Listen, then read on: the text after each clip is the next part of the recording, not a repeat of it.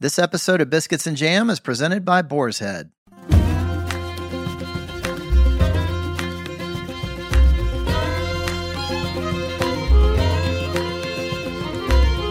Welcome to Biscuits and Jam from Southern Living. I'm Sid Evans, editor in chief of Southern Living magazine. My guest this week is a Grammy nominated singer songwriter whose dynamic vocals have made him a favorite on stages all over the country. But as you'll hear today, he originally set out to just work in a recording studio, far outside the limelight.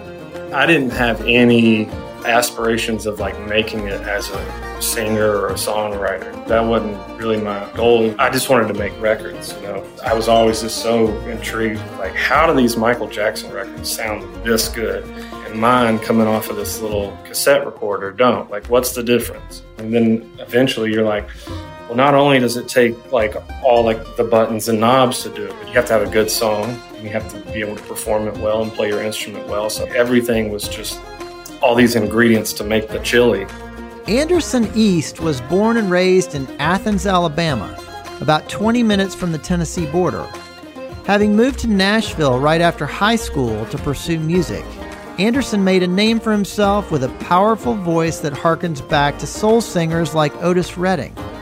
Songs like this one, Devil in Me, from his album Delilah in 2015, have a timeless quality that sounds like something out of the 60s but at the same time, you've never heard anything like it.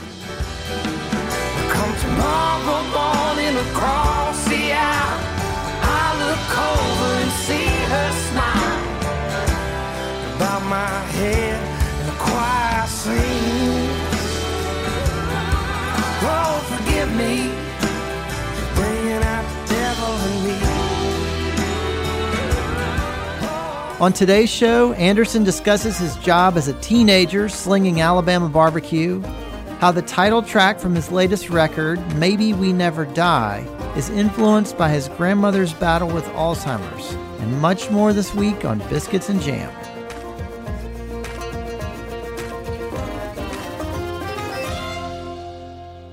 Well, Anderson East, welcome to Biscuits and Jam. Well, glad to be here, Sid. Thanks for having me it's not very often that we get an Alabama native on this show, uh, which is something that we need to correct. but you grew up in Athens, Alabama, which is about 90 miles north of Birmingham, where I am right now. Tell me some of your favorite things about Athens. Man, there's a lot. I think uh, number one, Dub's Burgers is probably my uh, one of my favorite restaurants in the world. And, uh, but man, it was a it was a really great place to grow up right now, that whole area of North Alabama is just exploding. But when I was growing up, it was still a very small and sleepy town. And, you know, looking back on it now, I take as definitely as a blessing. To, so it was, it yeah. was a great, great way to come up. Tell me about that burger place. Is that still there? Yeah. Yeah. It's called Dub's Burgers. It's one of those kind of joints where, like, once the burger comes from the grill to your table, the paper is already transparent. I've got to make a detour and check that out. That's you great. Certainly should. Well, Anderson, tell me a little bit about the house and the neighborhood that you grew up in. Well, we lived in a subdivision growing up that was just outside of town and backed up to Isom's Peach Orchard. And so I can't imagine how many hundreds of dollars we used to ruin by riding four wheelers through their pumpkin patches and all that stuff. But then my folks moved out a little west of town, closer toward Florence area, and had a nice little farm out there. So yeah, it was just good, simple country living. Everybody knew each other. Everybody was in each other's business. Everybody was taking care of each other. And my entire family's still there. Everybody lives no more than two miles from each other and I'm I'm the only one that that's ever left. So you know, we like to talk about food on this podcast. Who was the cook in your family?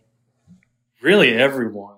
Both of my grandmothers um, on both sides, they're devastating cooks. My grandmother on my mother's side, she you know, still to this day, every Sunday is full family dinner. Everybody's over, just real Southern cooking. And my stepmother is amazing. My mom's amazing, and my stepmom, she's originally from Korea, but she calls herself a Korean redneck.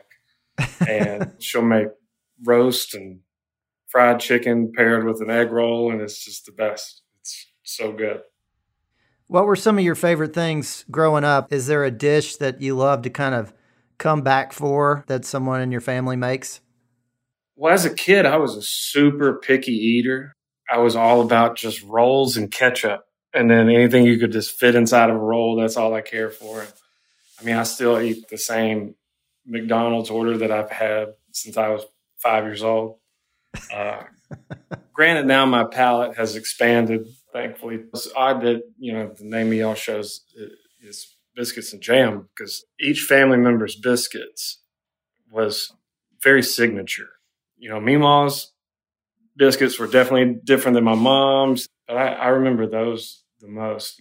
And, you know, God love them for putting up with my picky ass as a child. it's hard to be picky about biscuits, though. Oh, yeah. Well, you'd be foolish if you were. well, you also grew up in uh, barbecue country, and that part of the world is kind of known for its white barbecue sauce. Mm-hmm. Big Bob Gibson's, which is kind of down the road yeah. from Athens. Are you a barbecue fan? Is that something you spent much time pursuing? Yeah. Speaking of white sauce, my granddad, his white sauce was was the one. I never really cared for it until recently. There's a place in Nashville called Martin's that they do an Alabama yeah. white sauce, and it's sure. spectacular. But it's radically different than the kind of white sauce that I grew up with. But as far as barbecue, a lot of my best friends, their families, they uh, own Lawler's Barbecue, which is from Athens. Yep. And then my friend Franklin's parents own Simmons Barbecue, and I used to work at the Simmons Barbecue when we were in high school, and that was a, a scene. You know, I was a little hippie kid running around in Birkenstocks with barbecue blood all over me. it was a nightmare, man. But yeah, all the loaded baked potatoes you could eat, though. I mean, were you making the sandwiches or were you manning a pit of some kind or, or what? We would cook the barbecue there, and then they had a wholesale business that they would cook the barbecue, package it, and then it would get distributed to a lot of the restaurants in the area. But it also had uh, just a drive through window. And so, you know, we'd be in there smoking cigarettes, throwing barbecue sandwiches out the window. I'm sure they, now that we've gone, it's far more respectable establishment. They've cleaned things up a little bit. yeah, yeah, got rid of the riffraff.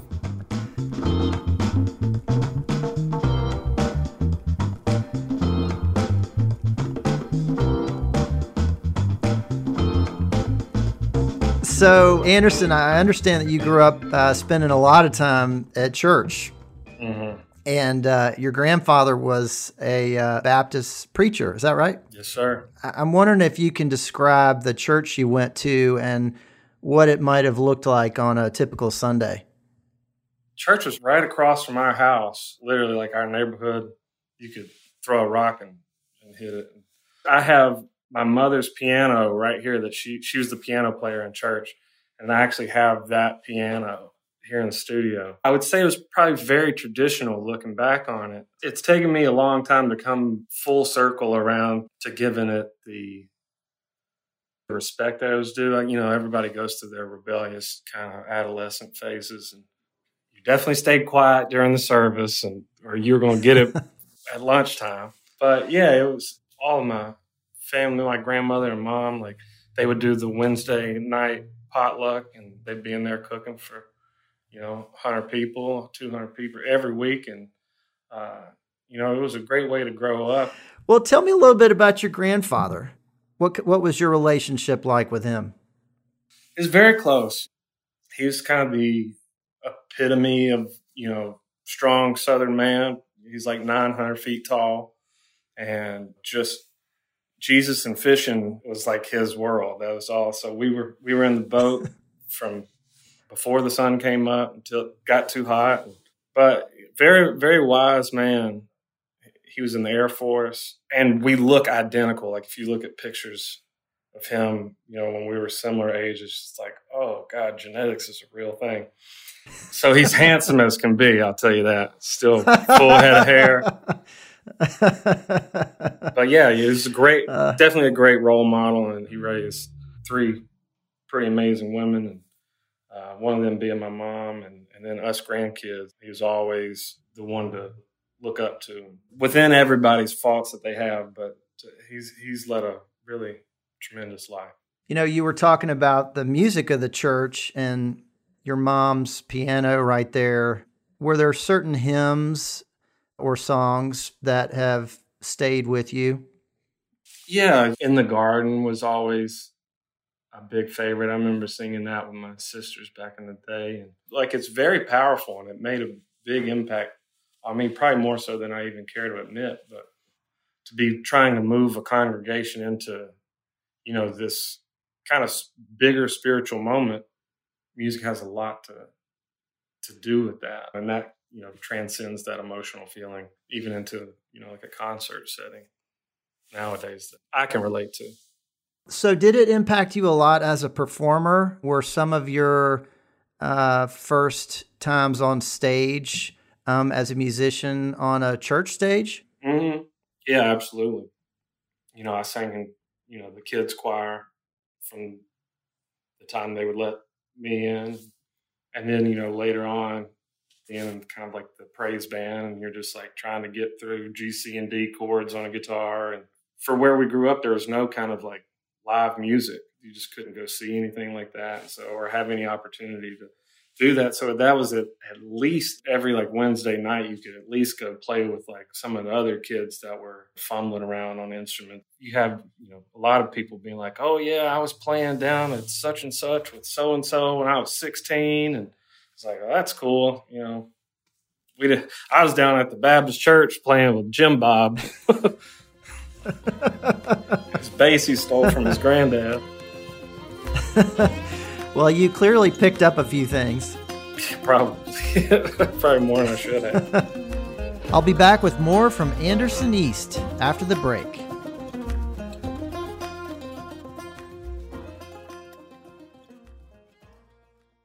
This episode of Biscuits and Jam from Southern Living is presented by Boar's Head, introducing Sweet Bee's Honey Barbecue Glazed Chicken a new classic flavor available only from Boar's Head that brings the celebrated traditions, signature flavors, and iconic taste of sweet honey barbecue to your local deli. Inspired by famous barbecue joints and the aficionados who know the reward is worth the wait, comes an authentic experience that can only be from Boar's Head. Made with premium ingredients, this slow roasted chicken is delightfully sweet with notes of honey and perfectly balanced with savory hints of hickory smoke. Honey drizzled and barbecue sizzled. Ask for freshly sliced Sweet Bee's honey barbecue chicken during your next visit to the deli counter. Boar's Head. Compromise elsewhere. Hey, it's Kaley Cuoco for Priceline. Ready to go to your happy place for a happy price? Well, why didn't you say so? Just download the Priceline app right now and save up to 60% on hotels. So, whether it's Cousin Kevin's Kazoo concert in Kansas City, go Kevin, or Becky's Bachelorette Bash in Bermuda, you never have to miss a trip ever again. So, download the Priceline app today. Your savings are waiting. Go to your happy place for a happy price. Go to your happy price, Priceline.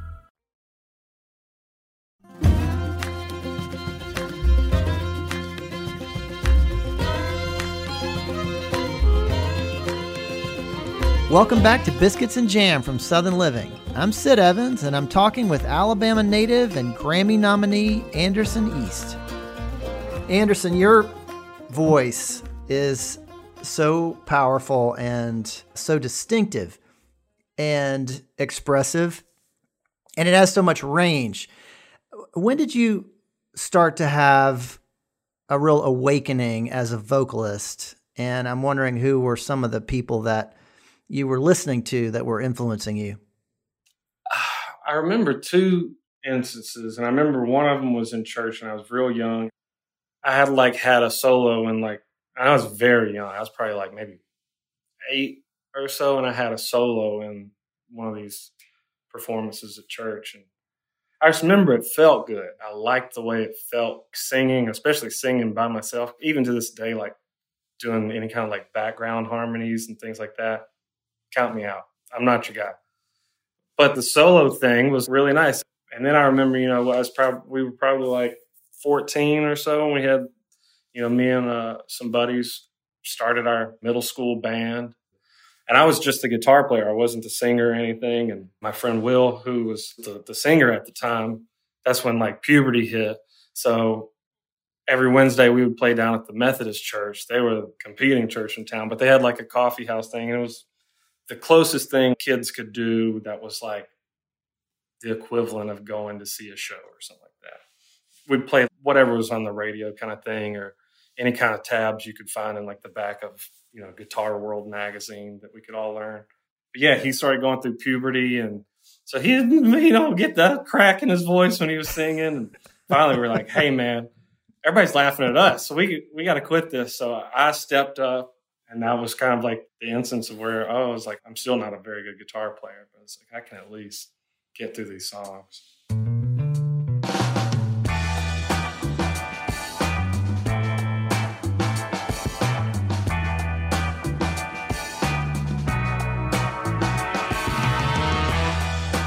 So, at what point did you move to Nashville? I mean, this is not a super long trip for you. you know, it's only what 100 miles up the road. Yeah. But I'm wondering what those first few months were like for you in Nashville and whether you felt really confident about where you were headed or did you have some doubts? Well, I moved uh, as soon as I graduated high school, and my parents were like, You got to get an education, you got to go to college. Okay, well, that's not something I'm really interested in, and I don't really have any interest in having any kind of job. And so I looked around and found Middle Tennessee State down in Murfreesboro because they had a recording engineering program. And I was like, well, I'm going to go to school. I'm going to go hang out in the studio because that's the only thing I cared about. I went up there, I was all by myself. And sure enough, I just lived in recording studios. And I was still very much in my rebellious years and couldn't be bothered to listen to anybody tell me what to do. And a friend of mine, he'd started a actual commercial studio and built out the rooms and the floating floors. I was like, this is a legit thing. And so he just let me start hanging around. And then eventually I moved up to Nashville about a year and a half into that. I was like, you know, Murfreesboro is great and all, but I want to be up there where they're doing the real thing. And uh, so I would do the commute, but I don't think there was ever any moment of doubt in the decision to come up here. There's definitely doubts on other things on various right. days. I heard very early on this Paul Simon quote where he's like, something to the effect of like recording studio is is the perfect place because it's the only only place that you can fix anything. And I was like, I think that's where I want to be too. Well, what a great experience for you and what a great foundation for so much of what you're doing now. Yeah, I mean everything's always kind of led into itself. I didn't have any aspirations of like making it as a singer or a songwriter. That wasn't really my goal. It was just that was just a byproduct of I just wanted to make records, you know. I was I was always just so intrigued with like how do these Michael Jackson records sound this good and mine coming off of this little cassette recorder don't. Like what's the difference? So that's been my entire life's goal is like how do you keep chasing to make these records sound like that? And then eventually you're like, well, not only does it take like all like the buttons and knobs to do it, but you have to have a good song and you have to be able to perform it well and play your instrument well. So like everything was just all these ingredients to make the chili essentially. And then it just so happens that I just randomly get seen playing a show one night and then life just takes another turn. You know, it's that self fulfilling thing where you just keep finding interests in different aspects that ultimately feed back to the same source. Yeah. Well, you seem like you've had some great partners and great mentors along the way. I know that you toured with Chris Stapleton quite a bit and uh, you've written songs together. What are some things that you picked up from him as an artist? I don't know how somebody gets blessed with all those gifts. Like writing a song with him, you just watch it happen. You're like, that was the most effortless thing, you know. And he'd had quite a bit of success before he became the Chris Stapleton that everyone knows him now. But just as a writer, I don't, I don't think it gets talked about. Maybe it does get talked about enough, and I don't pay enough attention. But you know, just his songwriting is really, really incredible. And then put on top of it that he could sing the phone book, and it's just like, golly. But beyond just like the music stuff, just be nice to people. I don't think I've ever seen that man be anything less than a sweetheart. He's been nothing but kind and gracious me, and him and Morgane both have been nothing but supportive. And I met him the, the day they finished doing Traveller, and Dave Cobb was like, "Hey man, come over here and sequence this record." And I'm sitting there with everybody. I was like, "Oh my God, the world is about to have some something serious on their hands." Well, there's a song from your album Encore called If You Keep Leaving Me, I'll Keep Loving You mm-hmm. that you wrote with him. And it is such a great song. And it kind of reminds me of Otis Redding. mm. Should hear Chris sing it. it's just such a great song. What was your process like working with him on that song? With that one, we wrote with my friend Aaron Raitiere as well. I think that was probably the second song we had written that day and that was a lot of like how I write and a lot of people around town write as well. You just kind of carry around a note of, you know, either some kind of theme or idea or a title, and and that title, Aaron, he just kind of threw it out, and then Chris just, you know, if you keep leaving me, okay, I see where we're going now. And it, I mean, maybe took us 15 minutes. That's amazing. Well, it seems like such a simple song, but I know that there's also nothing simple about it in terms of, you know, making it all come together. Yeah, I, don't know what the the relationship between like simple and and just easy, you know, when something just falls out, you just got to kind of accept it and go with it. And that was definitely what what that song was. If you keep leaving me I'll keep loving you. If you keep hurting me, keep wanting you. Sure as the sky's blue, through all you put me through. So, Anderson, you have a new album out called Maybe We Never Die. Congratulations on that. Thank you. Thank you. It's a beautiful record and it's a brave record and it seems to go in a different direction for you.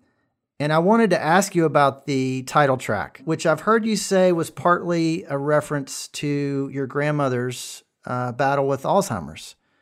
Um, can you tell me a little bit about that? I kind of just had the thought of like, what are you at the end of your life if your memory's gone, right? Like, what part of you is this person?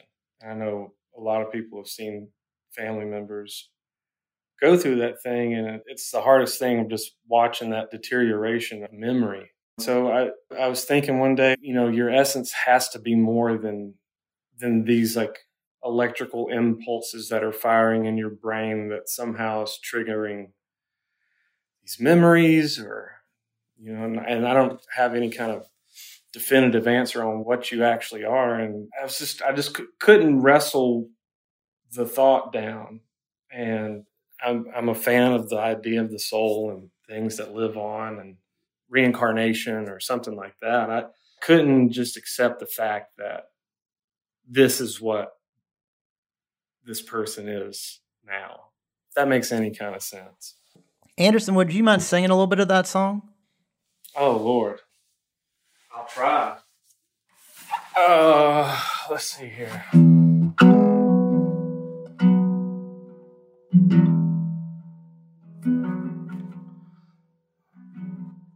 Heaviest car crash. Thought I could take the impact and watch it all and finally walk away. Put it all on replay. Wouldn't try and save face. Now I die for one last chance. Have one more day. And maybe we never die. Heaven has no goodbye. You and I, you and I live forever. You and I live forever. So on and so forth. Well, it's just a beautiful song, and I can see why you would want to open the record with it. Yeah, you know, all while making the record, was like, this is going to be a great closing song. right. I was just dead set, like that was the final song for the record. And then once it came time to put it all in order, and even throughout, you know, making the record, I was like, this is the the kind of cornerstone that everything else kind of looks back to. And so it just felt natural that that should should be the lead off. Well, Anderson, I just have one more question. What does it mean to you to be Southern? Hmm, that's a very interesting question. That's a very, I don't know, that's a very big question. I think you have to live with inside some of, you know, the Southern stereotypes. And there's a lot that I'm super into. I am very into hospitality. I want to make sure everybody's having a good time around me, neighborly and like being friendly and kind. And those are kind of the southern tropes that I'm really into. I like, you know, the yes sir and no ma'ams, those kind of things, the pleasantries, I think are probably very important to me at least. Yeah, some good rules to live by. Yeah, I think so. Well, Anderson East, thank you so much for being on Biscuits and Jam. Sid, thank you so much for having me. I had a lovely time talking to you. Thanks for listening to my conversation with Anderson East. His latest album, Maybe We Never Die, is available wherever you get music, and you can visit andersoneast.com for tour dates, social media, and more. Join me for our next episode with up and coming country star Reyna Roberts. I just want to have a song that can resonate with people. I want to create a song that can outlive me. And so that is really my goal. That's really what I want. I want to have a song that I'm so in love with, I can hear myself singing it 20 years from now. And even when I'm gone, it's a song that people will, remember and a song that they love. Southern Living is based in Birmingham, Alabama, and this podcast was produced and edited in Nashville, Tennessee. If you like what you hear, please consider leaving us a review on Apple Podcasts or telling your friends about the program. You can find us online at southernliving.com and subscribe to our print publication by searching for Southern Living at www.magazine.store. Biscuits and Jam was produced by Heather Morgan Shott, Chrissy Tiglius, and me, Sid Evans, for Southern Living. Thanks also to Ann Kane, Jim Hankey, Danielle Roth, Andy Bosnack, Matt Sav, and Rachel King at Pod People. We'll see you back here next week for more Biscuits and Jam.